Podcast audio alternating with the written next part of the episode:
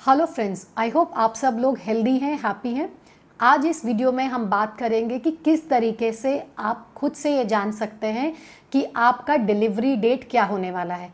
यानी कि आप प्रेग्नेंट हैं और आप ये जानना चाहते हैं कि आपकी एक्सपेक्टेड डेट ऑफ़ डिलीवरी यानी कि बच्चा होने की तारीख क्या रहेगी।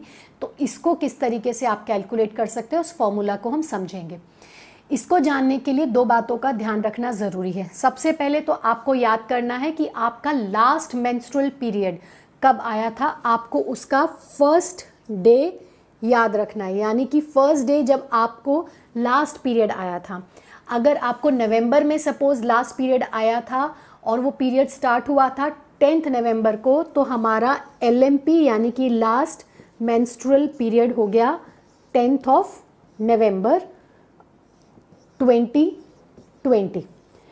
अब अगर इससे हमें कैलकुलेट करना है कि हमारी एक्सपेक्टेड डेट ऑफ़ डिलीवरी क्या होगी तो उसके लिए हमें समझना ज़रूरी होता है कि period of gestation period of gestation मतलब वो टाइम जब तक बच्चे को गर्भ के अंदर में, बच्चेदानी के अंदर में रहना ज़रूरी होता है पूरी डेवलपमेंट के लिए और जब वो डेवलप होकर के बाहर निकलता है, उस पीरियड को हम बोलते हैं पीरियड ऑफ़ जेस्टेशन और ह्यूमंस के अंदर पीरियड ऑफ़ जेस्टेशन होता है फोर्टी वीक्स का, यानी कि period of gestation forty weeks का होता है, ये वो टाइम पीरियड रहता है जब बच्चे को पूरा डेवलप होने में लगता है।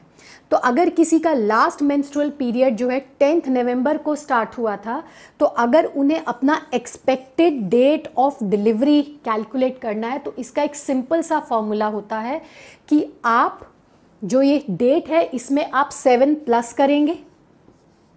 प्लस सेवन और ये जो मंथ्स हैं, इसमें आप नाइन मंथ्स ऐड करेंगे।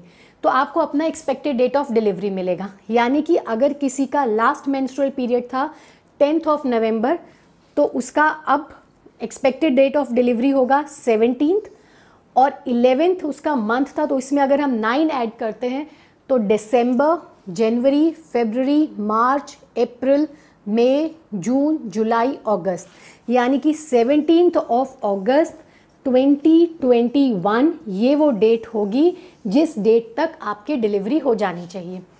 लेकिन ये फॉर्मूला फिट बैठता है सिर्फ़ उन फीमेल्स के लिए जिनके साइकिल्स रेगुलर हैं, यानी कि 21 से 35 दिन के इंटरवल पे अगर आपके पीरियड्स आते हैं तो इसका मतलब है आपने टाइमली कंसीव किया है तो आपके ऊपर ये फॉर्मूला बिल्कुल फिट बैठता है। अब इस डेट का मतलब ये नहीं है कि सब लोग इसी डेट पर डिलीवर होंगे। इस डेट का मतलब होता है कि ज़्यादातर लोगों की डिलीवरी इस डेट तक हो जानी चाहिए। 80 परसेंट फीमेल्स इस डेट से लगभग 10-12 दिन पहले डिलीवर होते हैं और सिर्फ़ 5-7 परसेंट या 10 परसेंट मैक्सिमम फीमेल्स ऐसी होती हैं जो इस डेट को क्रॉस करती हैं। लेकिन अगर आप ड्यू डेट को क्रॉस कर रहे हैं तो ये कभी कभी रिस्की भी हो सकता है।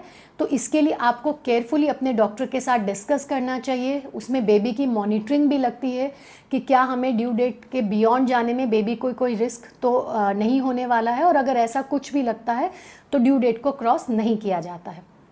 वो फीमेल्स जिनके पीरियड्स डिस्टर्ब हैं, जैसे कभी दो महीने में आता है, कभी तीन महीने में या कभी पंद्रह दिन में तो उनमें ये फॉर्मूला फिट नहीं बैठता है। या अगर आपको अपना लास्ट मेंस्ट्रुअल पीरियड का डेट ही अच्छे से याद नहीं है तो आप अपनी expected date of delivery calculate नहीं कर सकते हैं। तो ऐसे कपल्स के लिए जो एक सिंपल सा सोल्यूशन है, ये है कि जैसे ही उनको अपनी प्रेगनेंसी का पता चलता है, उन्हें जल्दी से जल्दी अल्ट्रासाउंड करा लेना चाहिए। First two two three month of pregnancy में अगर अल्ट्रासाउंड किया जाता है तो वो बहुत प्रिसाइज होता है, उसकी मेजरमेंट्स भी एक्यूरेट होती हैं तो फिर उस अल्ट्रासाउंड की हेल्प से आप अपना एक्सपेक्टेड डेट ऑफ़ डिलीवरी निकाल सकते हैं। तो ये तो हमने जाना कि किस तरीके से आप अपना डिलीवरी डेट कैलकुलेट कर सकते हैं। बहुत सिंपल सा फॉर्मूला है। आप इसको अप्लाई करके खुद से ही जान सकते हैं कि कब आपको क्या तैयारियाँ करनी है। Thank you